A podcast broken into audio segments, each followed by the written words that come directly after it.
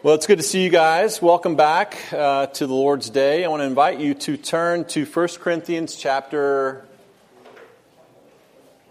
12. Yes. Believe it or not, we are moving on to another chapter.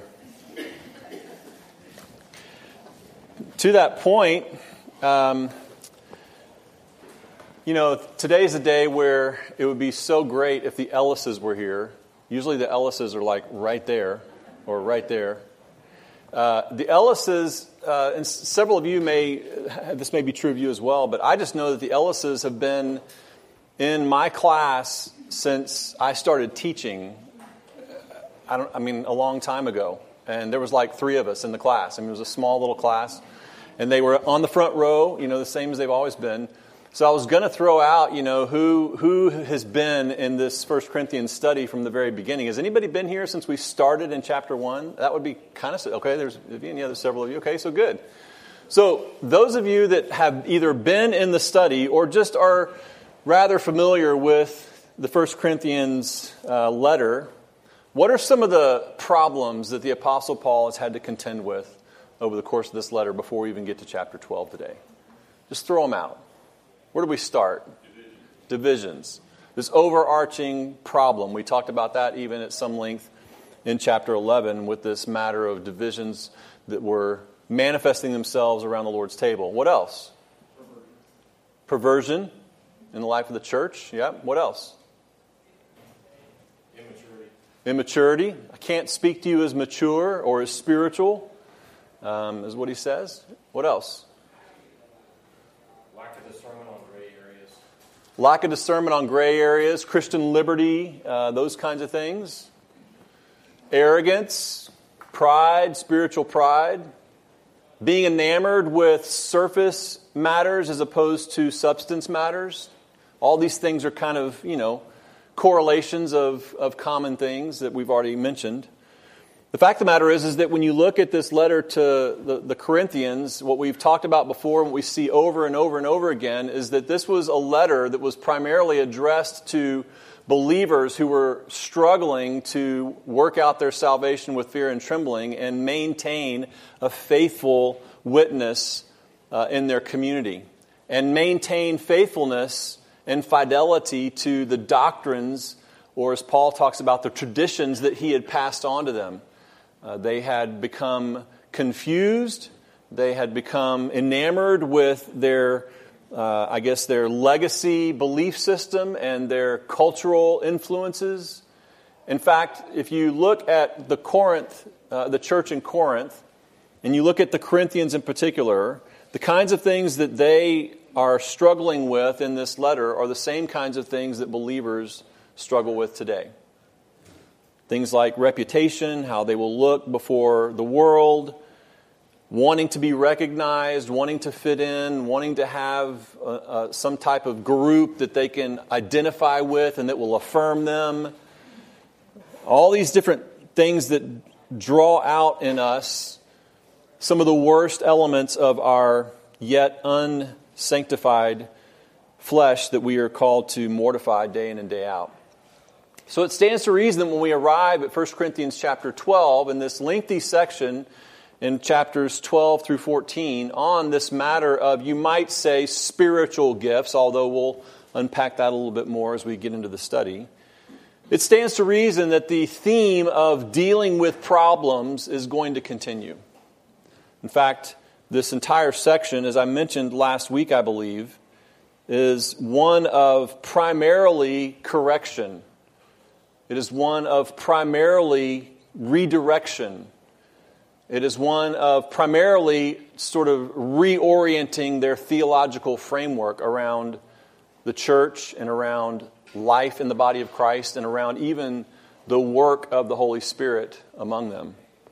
So this is a this is going to be a study that's going to center our attention for sure on spiritual gifts in the life of the church but it's primarily a study in how one can go astray from what God has called us to in the use of the gifts that He's given us in the life of the church. So we need to make sure that we kind of keep that frame in mind as we kind of step into this study. as you may have experienced in the course of your life, this issue of spiritual gifts is one that is often a source of great confusion for believers, regardless of whether or not you are a part of a church like ours that, that is not oriented around, you know, the, the sign gifts and tongues and healings and all that kind of thing. Uh, or if you're part of a church that is, is like that, there's much confusion around this that oftentimes centers around the individual believer's understanding of their particular spiritual gifts. What they are, how to identify them, how to put them to work, how, to, what's, how do I know what my spiritual gift or gifts are, and how do I set about to be using them effectively?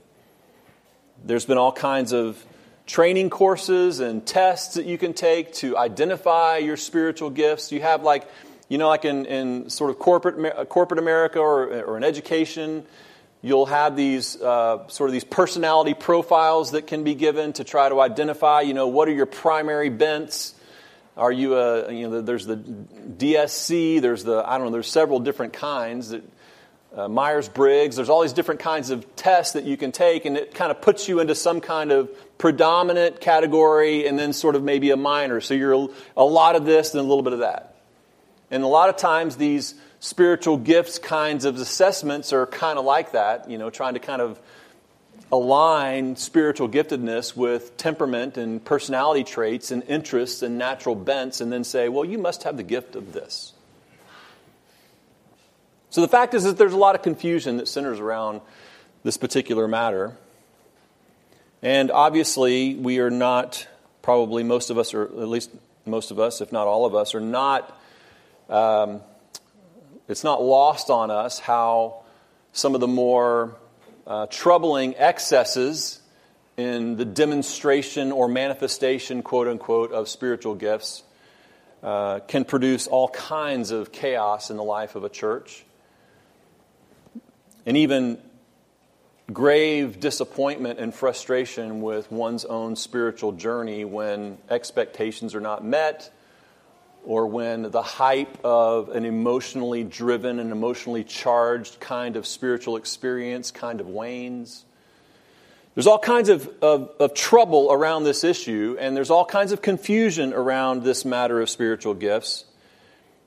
And and uh, of course, the, the, the, excesses only kind of exacerbate the problem in our minds.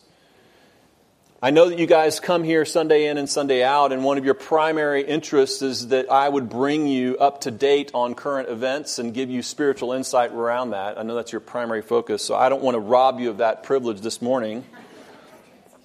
In a Charisma Magazine article entitled Prophetic Revelation, Russian spacecraft crash fulfills detailed prophecy.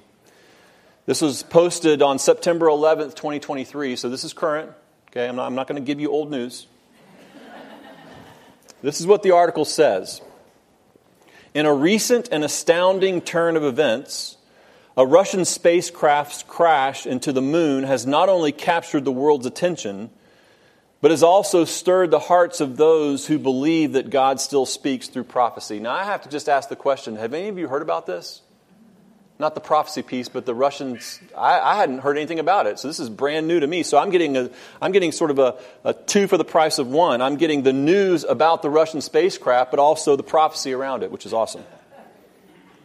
The article goes on. Two months before this unprecedented incident, Troy Black, a Christian speaker, received a word from the Lord that remarkably foretold the crash with incredible accuracy. On June 23, 2023, during a live streamed message, Black shared his vision of a space shuttle orbiting the Earth, coupled with a message from God quote, rocket ship, a crash landing, an orbital wreck, an orbital, dis, uh, excuse me, an orbiter dislodged and broken open, a shuttle in pieces, End quote. These words might have seemed cryptic at the time, but their significance would soon be, become clear. Fast forward to August 19th, 2023, when BBC News reported the crash of Russia's Luna 25 spacecraft into the moon. The spacecraft had spiraled into an uncontrolled orbit before the crash occurred. This accident marked Russia's first moon mission in nearly half a century, and it ended in a devastating failure. What is truly remarkable is how Black's prophecy, given by the Holy Spirit, aligns with the events that unfolded.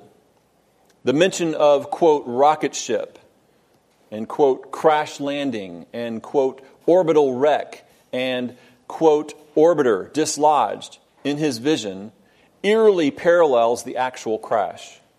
The spacecraft, after encountering issues during its pre landing orbit, crashed into the moon's surface, effectively dislodging it from its orbital trajectory. The prophecy's accuracy extends further. The catastrophic failure was of an unmanned spacecraft, which mirrors God's message to Black. Quote, No man down. Everyone will be just fine except for one person slight injuries, nothing major, end quote. The spirit inspired aspect of this prophecy is that it came two months before the actual event, leaving no room for human manipulation or foresight. Black emphasizes that he did not possess any special knowledge or powers. He merely shared what he believed God had revealed to him. For those who question the authenticity of such revelations and divine communication, Black provides a twofold answer. First and foremost, he underscores the importance of believing in the gospel of Jesus Christ. Pointing back to the pillars of Christianity, Black explains how Jesus is the Son of God who came to earth, lived a sinless life, and died on the cross to atone for the sins of humanity. Embracing this message forms the foundation for a personal connection with God. Secondly, he asserts that people can indeed hear from God today, emphasizing the significance of a genuine relationship with the Creator. This relationship allows individuals to communicate with God and receive insights, guidance, and prophecies similar to the biblical accounts of divine revelations. In the midst of this extraordinary occurrence, Black's prophetic revelation serves as a testament to the enduring belief in God's ability to communicate with his people. It invites us to explore the depths of faith, affirming that the Lord still speaks to those who are willing to listen and believe. Did you happen to catch what I saw as the underlying assumption of this article? You see it right at the beginning of the article in the second paragraph, when the writer says, Troy Black, a Christian speaker, received a word from the Lord. Further into the article, we see the assumption reinforced when it says, quote, What is truly remarkable is how Black's prophecy, given by the Holy Spirit, aligns with the events that unfolded. It also speaks of God's, quote, message to Black. And then the article says the spirit inspired aspect of this prophecy. On and on and on. And then the concluding paragraph kind of puts a gigantic exclamation point on this underlying assumption. In the midst of this extraordinary occurrence, Black's prophetic revelation serves as a testament to the enduring belief in God's ability to communicate with his people affirming that the Lord still speaks to those who are willing to listen and believe. The underlying assumption here is that this is emphatically, invariably, and unquestionably God speaking to this man about a Russian satellite crash into the moon. There's no question about it. There's no need to test it. There's no need to question it. This is a prophetic message from God this is a word from the Lord. This is a Holy Spirit inspired prophecy. The language that this writer invokes is the language of unquestioned presupposition that God is directly communicating with this man about this Russian satellite crash.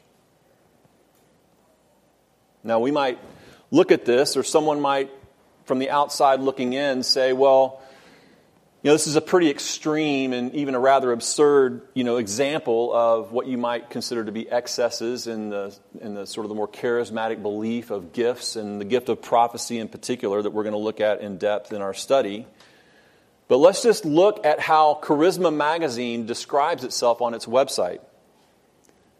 To passionate, spirit filled Christians, Charisma is the leading charismatic media source that inspires them to radically change their world. Since 1975, Charisma Magazine has been a trusted source of news, teaching, and inspiration to help spread the gospel of Jesus Christ through the power of the Holy Spirit. As the voice of the charismatic movement, Charisma has steadily combined award winning news coverage of what the Holy Spirit is doing around the world with relevant, timely messages from leaders in the Spirit empowered community. Charisma Magazine has been around for a long time, and it has been a prominent outpost of this kind of promotion of these kinds of beliefs. Some other data points for us to kind of consider as we think about all these things. Recent studies estimate the total number of Pentecostals and charismatics worldwide at just over 500 million, with 80 million in North America 141 million in Latin America, 135 million in Asia, 126 million in Africa, and 38 million in Europe. This is second only worldwide to Roman Catholicism. It's massive. Massive. And even in otherwise conservative, reformed theological circles, this kind of door is open.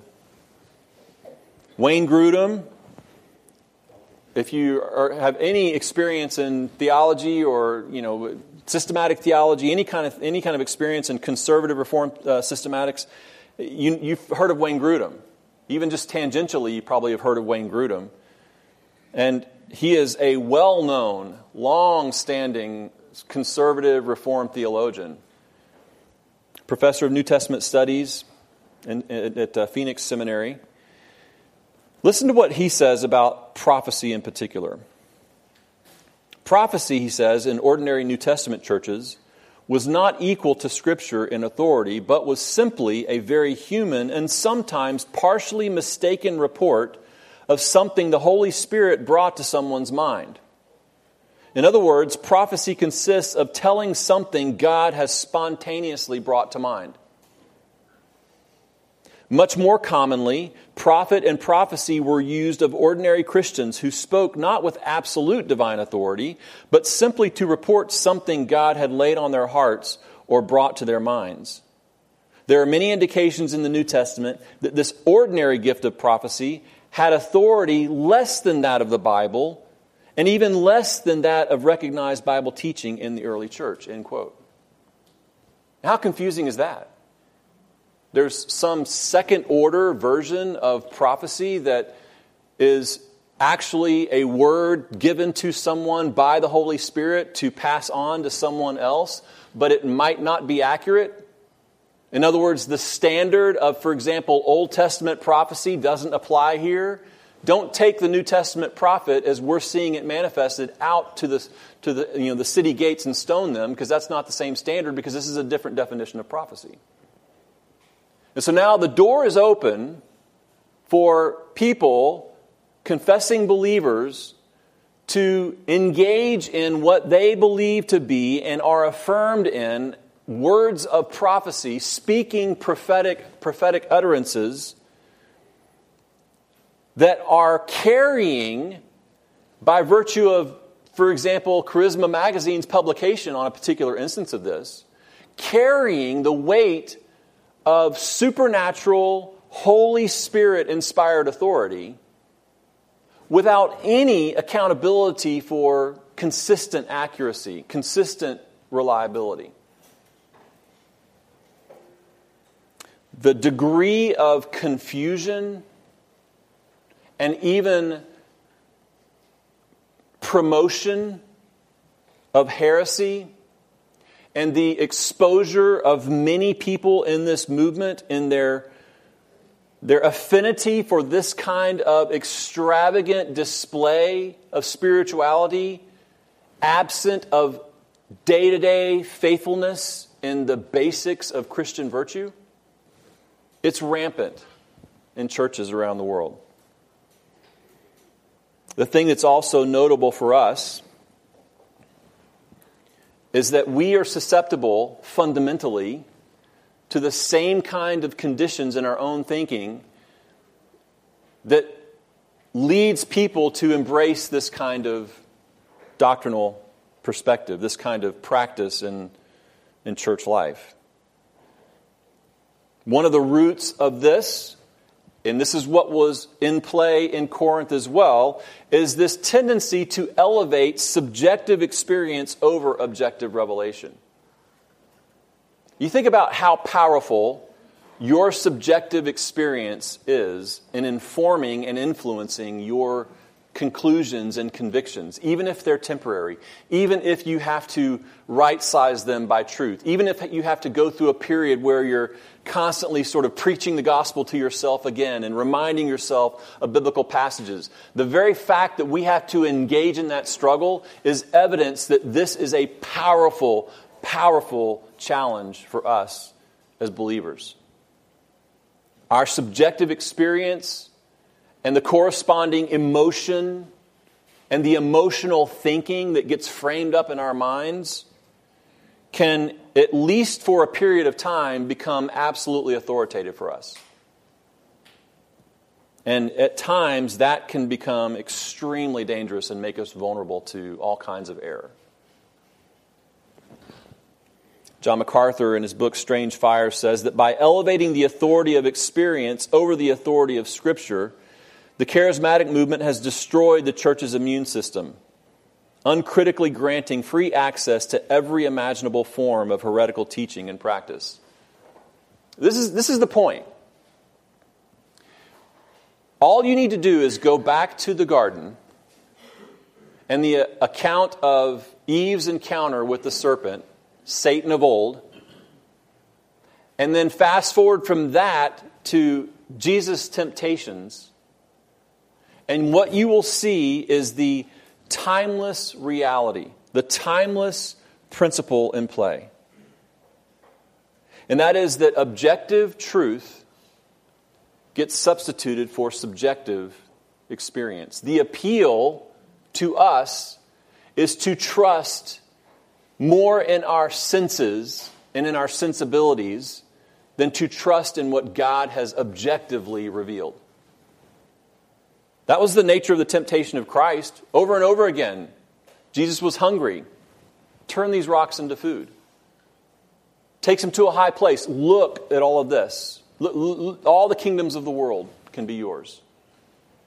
Appealing to senses our physical, material senses and sensibilities. This is a powerful influence of our, influencer of our thinking that constantly has to be challenged and thwarted and corrected by objective, revealed truth that we find in Scripture.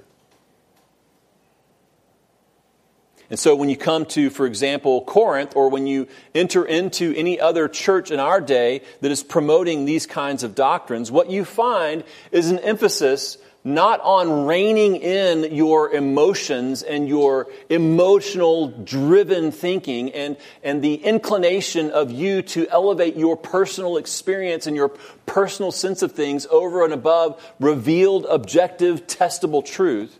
That, that, that tendency is what's in play and what's in view in Corinth and what, it's what's in view in churches today. And the, and the, and the thrust in those environments is not to take hold of objective truth, but to let yourself go.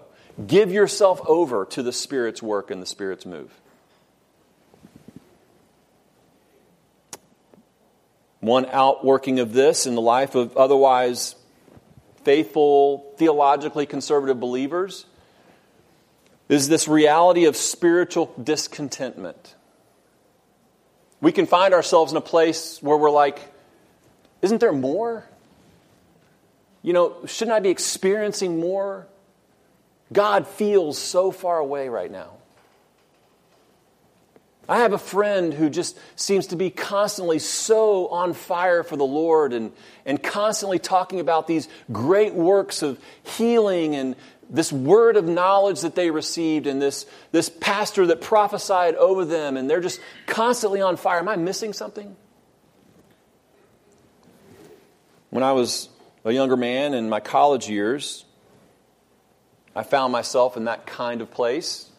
By the way, this place of spiritual discontentment is really spiritual pride.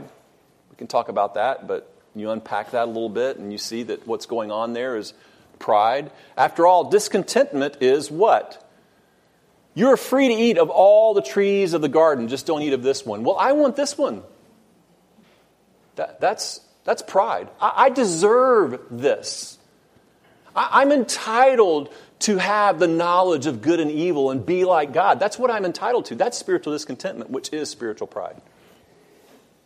I found myself in that place in my college years, and there was a church in Waco at Baylor University where I was in school, and it was called Highland Baptist Church. We affectionately referred to it as High Hands Baptist Church. You get the idea, right?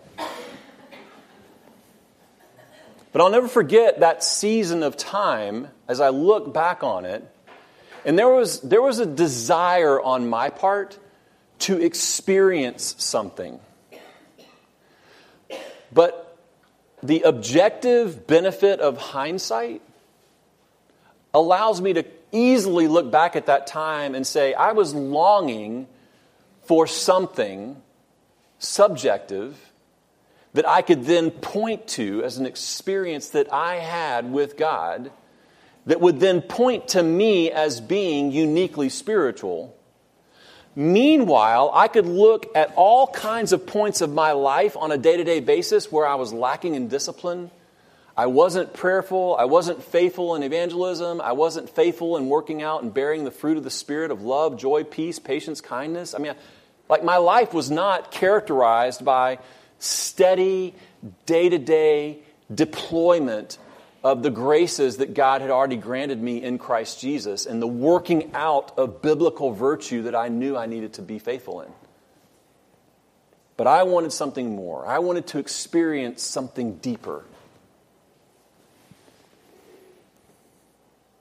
And so I found myself confused and discontent, seeking something longing for something. And in this church environment, as I look back on it with more objectivity and, and, the benefit of hindsight, what I can recall is that there was a great emphasis on the experiential, tremendous emphasis on the experiential, that easily appealed to younger people like me at that time. Appeals or references to biblical truth were largely in support of the experience, largely to sort of undergird the emphasis on the experience with some kind of objective, you know, reference to, to Scripture.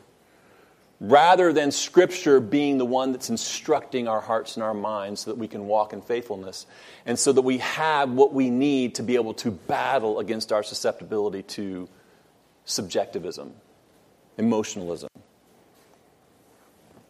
confusion, discontent, discontentment, prioritizing subjective experience and emotional, temporal experience. But when you come to 1 Corinthians chapter 12, what you see right away is that the Apostle Paul is going after those very things. In fact, let's just read the first three verses together. Verses 1 through 3 of 1 Corinthians chapter 12. He says, Now concerning spiritual gifts, brothers, I do not want you to be uninformed. How about that? That's where he starts. I do not want you to be unknowing, unaware, ignorant. It's translated a number of different ways. You know that when you were pagans, you were led astray to mute idols. There's, there's the challenge. that you and I are susceptible to being led astray. Now, how is someone going to be led astray by a mute idol? The only way that that can happen is for us to infuse that experience with our own subjective emotional stirring. It's an idol, it's a statue, it is inanimate, it is stone or it is wood. But no, Paul says, You, you were led astray. That's your susceptibility, however you were led. Therefore, I want you to understand that no one speaking in the Spirit of God ever says Jesus is accursed, and no one can say Jesus is Lord except in the Holy Spirit. Now, we're going to unpack this much more significantly in the days and in the weeks ahead. But just for the sake of an initial observation here, I want you to notice the Apostle Paul in these opening verses is emphasizing his driving concern, which is to eliminate ignorance, to, to eliminate confusion, to move the Corinthian believers from a place of being unaware, uninformed, confused, ignorant, to a place of understanding and clarity. And the caution that's there is that you have already proven yourself susceptible to being led into error by your own devices. Because an idol is mute. It does not, will not, and has never spoken anything. So you were led astray, however, you were led, into deception, into confusion. But I want you to understand the test of whether or not there is a word from the Holy Spirit being spoken is an objective measure. It is, it is a test of objective accordance with revealed truth. No one speaking in the Spirit would ever say anything blasphemous, anything in error. In this particular case, Jesus is accursed. That, that's an absurd notion that anyone claiming to speak in the Spirit that they would be susceptible to saying anything other than what is in complete and thorough accord with what is revealed about the Spirit and the Son and the Father. The test then is does it align with a true confession of revealed truth. This statement, and no one can say Jesus is Lord except in the Holy Spirit, this is a profound statement that we'll unpack it uh, next week. But think of it this way for just the current moment. Do you remember the account when Jesus asked his disciples, Who do the people say that I am? And then he narrowed the question down to just his disciples, But who do you say that I am? And Peter said, You are the Christ, the Son of the living God. He made a confession about Jesus Christ's identity as the incarnate Son of God, as, as God incarnate, in other words. And what did Jesus say to him? Blessed are you, for flesh and blood did not reveal this to you, but my spirit. But the Spirit of God, my Father in heaven, revealed this to you.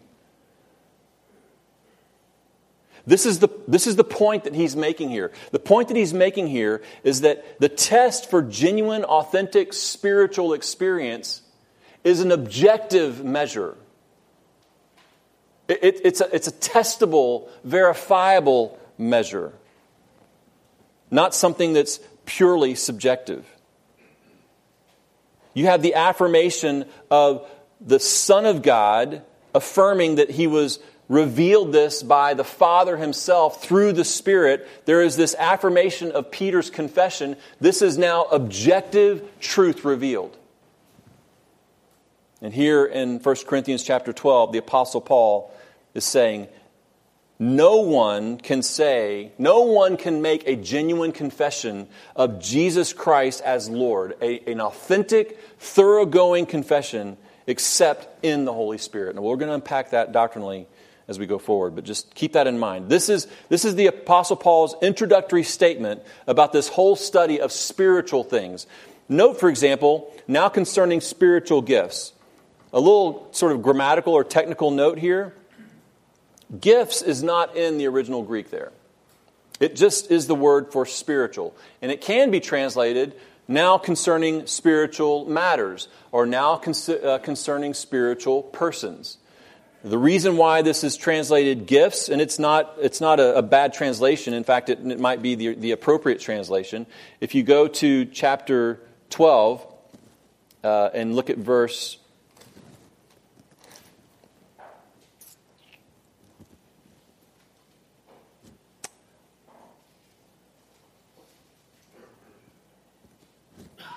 14, sorry, chapter 14, I'm sorry.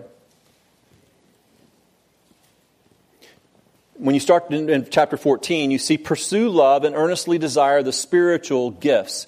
Right there is the same word without the word gift in Greek.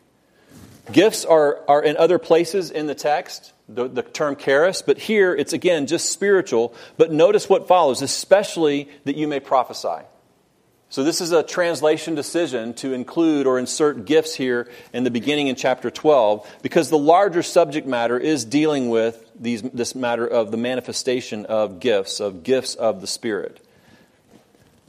But I think that the broader implication here in these opening verses is the Apostle Paul drawing a distinction, a stark contrast between unspiritual people and truly spiritual people. And unspiritual people would manifest quote unquote spiritual gifts in ways that are not in alignment with objective revelation. But spiritual people would manifest spiritual gifts that are in alignment or in accord with objective revelation. And this is the driving concern with much of what we see in the contemporary sort of charismatic Pentecostal movement. Listen to what MacArthur says in the book Strange Fire. The modern charismatic and Pentecostal movements have fostered an unhealthy preoccupation with supposed manifestations of the Holy Spirit's power. Committed charismatics talk incessantly about phenomena, emotions, and the latest wave or sensation they seem to have comparatively little, sometimes nothing, to say about Christ, his atoning work, or the historical facts of the gospel. The charismatic fixation with the Holy Spirit's supposed work is false honor. Jesus said, When the Helper comes, whom, shall, whom I shall send to you from the Father, the Spirit of truth who proceeds from the Father, he will testify of me. So when the Holy Spirit becomes the focal point of the church's message, his true work is undermined. I want you to think back to the article that I read at the beginning. In what way does someone espousing a prophetic revelation about a Russian satellite crashing into the moon testify of the Lord, of the gospel, of the atoning work of Christ? Furthermore, how does that promote the common good in the body of Christ? Now, to this man's credit that I don't know, this, this man who was referenced in the article, apparently he did convey some type of clear gospel presentation as an important thing to consider in all of this. But the problem is, is that that's mixed with an emphasis on the fact that God does still have the ability, I love that term, God has the ability to communicate with his people. I, I, the language that is sometimes employed is, is stunning to me. Aren't you thankful that God has the ability to communicate still to his people? But the point is, is that the focus becomes on the experience, the, the identification with a, a phenomenological kind of experience, rather than something about the atoning work of Christ or the glory of God. And it opens the door to undermining the very nature and work of the Spirit of God Himself, as Jesus described in the Gospels. MacArthur goes on to say the Holy Spirit found in the vast majority of charismatic teaching and practice bears no resemblance to the true Spirit of God as revealed in Scripture. The real Holy Spirit is not an electrifying current of ecstatic energy, a mind numbing babbler of irrational speech, or a cosmic genie who indiscriminately grants self centered wishes for health and wealth. The true Spirit of God does not cause his people to bark like dogs or laugh like hyenas. He does not knock them backward to the ground in an unconscious stupor. He does not incite them to worship in chaotic and uncontrollable ways. And he certainly does not accomplish his kingdom work through false prophets, fake healers, and fraudulent televangelists. By inventing a Holy Spirit of idolatrous imaginations, the modern charismatic movement offers strange fire that has done incalculable harm to the body of Christ. Claiming to focus on the third member of the Trinity, it has in fact profaned his name and denigrated his true work. The challenge that we have to consider here when we look at what's taking place in Corinth, when we try to understand the proper place of spiritual gifts in the life of each individual believer and manifest in ministry in the life of the church, is that we understand the, the, the, the propensity that we have to undermine the Spirit's actual work and replace it with our desire for something for ourselves. Some kind of experience, some kind of sort of secret nugget of knowledge, some kind of particular insight that affirms us in some way.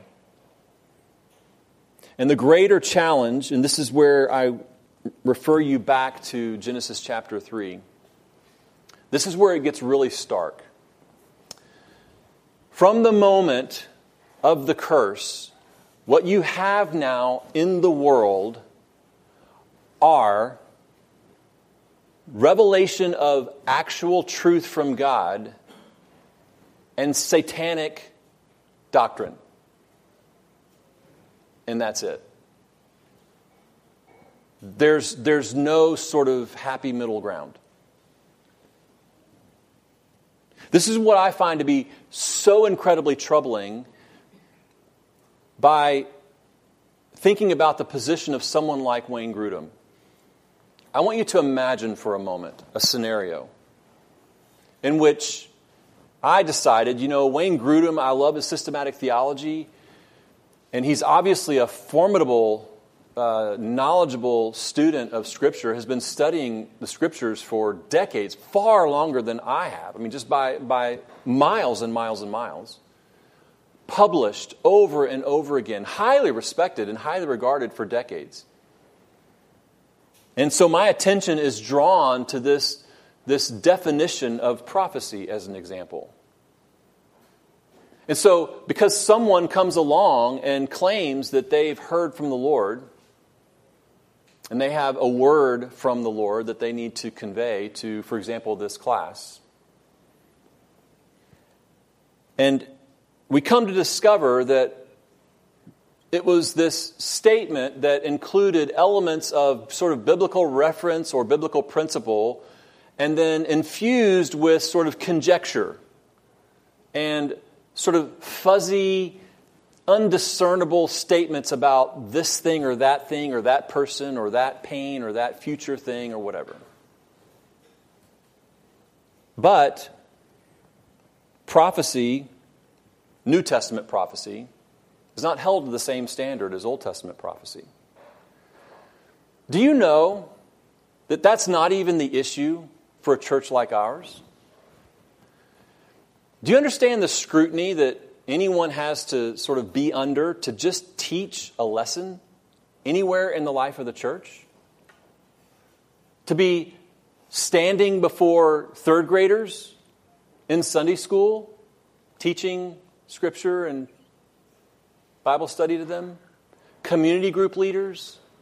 The level of scrutiny that we go through to try to make sure that anyone who is standing before any of our people in any kind of position of spiritual authority, whether it's with a kindergartner or whether it's with a senior adult.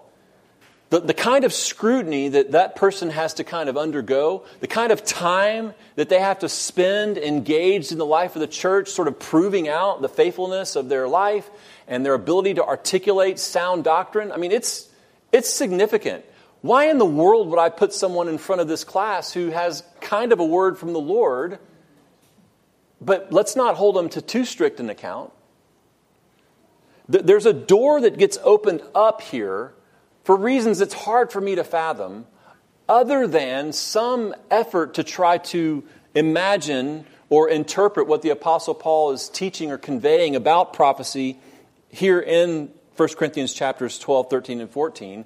But more specifically, if you pay attention to some of the writing and some of the things you could see on YouTube and other, otherwise, Q&A panels and whatnot, it is largely about trying to align yourself experientially with the text, not understand cognitively what's being taught.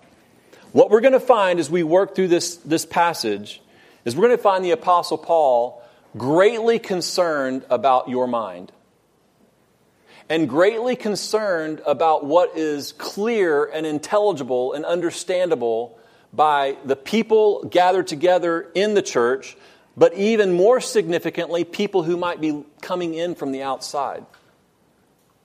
This emphasis on understanding and on knowing and on intelligibility and on clarity is prominent in this entire study. And then there is the matter of unity in the body of Christ. The thing that I also want us to keep in mind as we work our way through this study is that we need to understand spiritual gifts. We need to be operating and using the gifts that God's given us. We need to be faithful stewards of the gifts that God's given us because that is the means by which the church is built up, is trained and instructed, is helped, is supported, is organized, is cared for. And anytime a church finds itself anemic in this area, the whole church is anemic. And the faithful fruitfulness of the church is undermined significantly.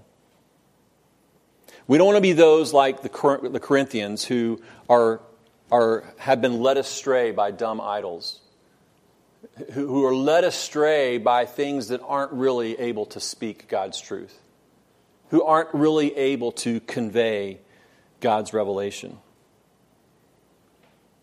John Calvin says, Let us learn from this passage how great is the blindness of the human mind when it is without the illumination of the Holy Spirit, inasmuch as it stands in amazement at dumb idols and cannot rise higher in searching after God.